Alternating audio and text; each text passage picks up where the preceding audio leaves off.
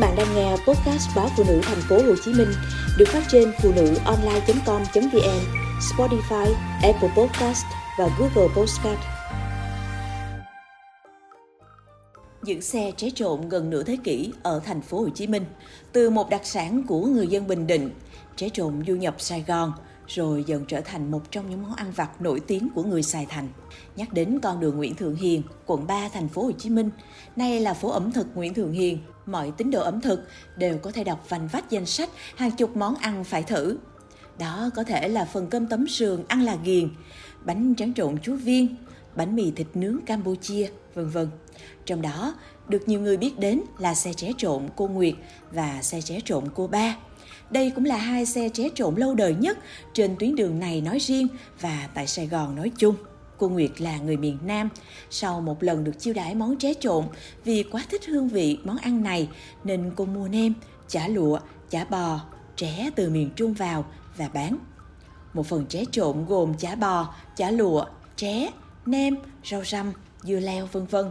Người bán tháo lớp rơm bên ngoài, bóc lá và ni lông ra rồi cho ché vào thao nhỏ dùng đũa đánh tơi, sau đó lột lớp lá bọc của cây chả bò, cắt nhỏ chả và lặp lại tương tự với chả lụa, nem.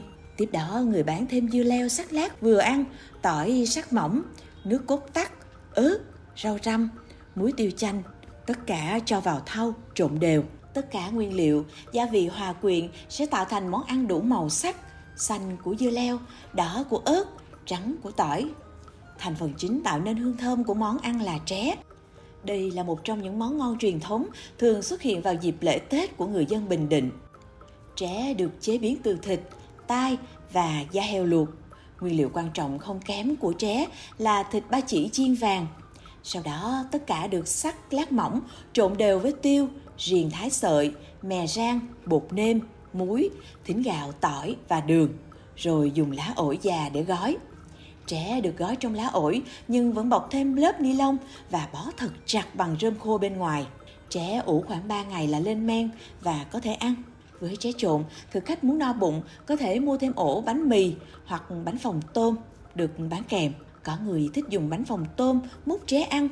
Có người lại thích mua thêm vài ổ bánh mì đem đến văn phòng ăn cùng đồng nghiệp. Cũng có người vợ thỉnh thoảng tan làm ghé đường Nguyễn Thượng Hiền mua một phần nem chả trái trộn, hai ổ bánh mì, rồi về nhà bày thêm vài lon bia, vợ chồng nhấm nháp thay cơm tối. Ở đây còn có món bánh mì chả, tức bánh mì với chả bò hoặc chả lụa ăn kèm dưa leo và muối tiêu chanh. Nếu thích, bạn có thể yêu cầu người bán thêm nem, tré, nhưng chắc chắn lúc đó ổ bánh mì cũng phải tăng giá theo.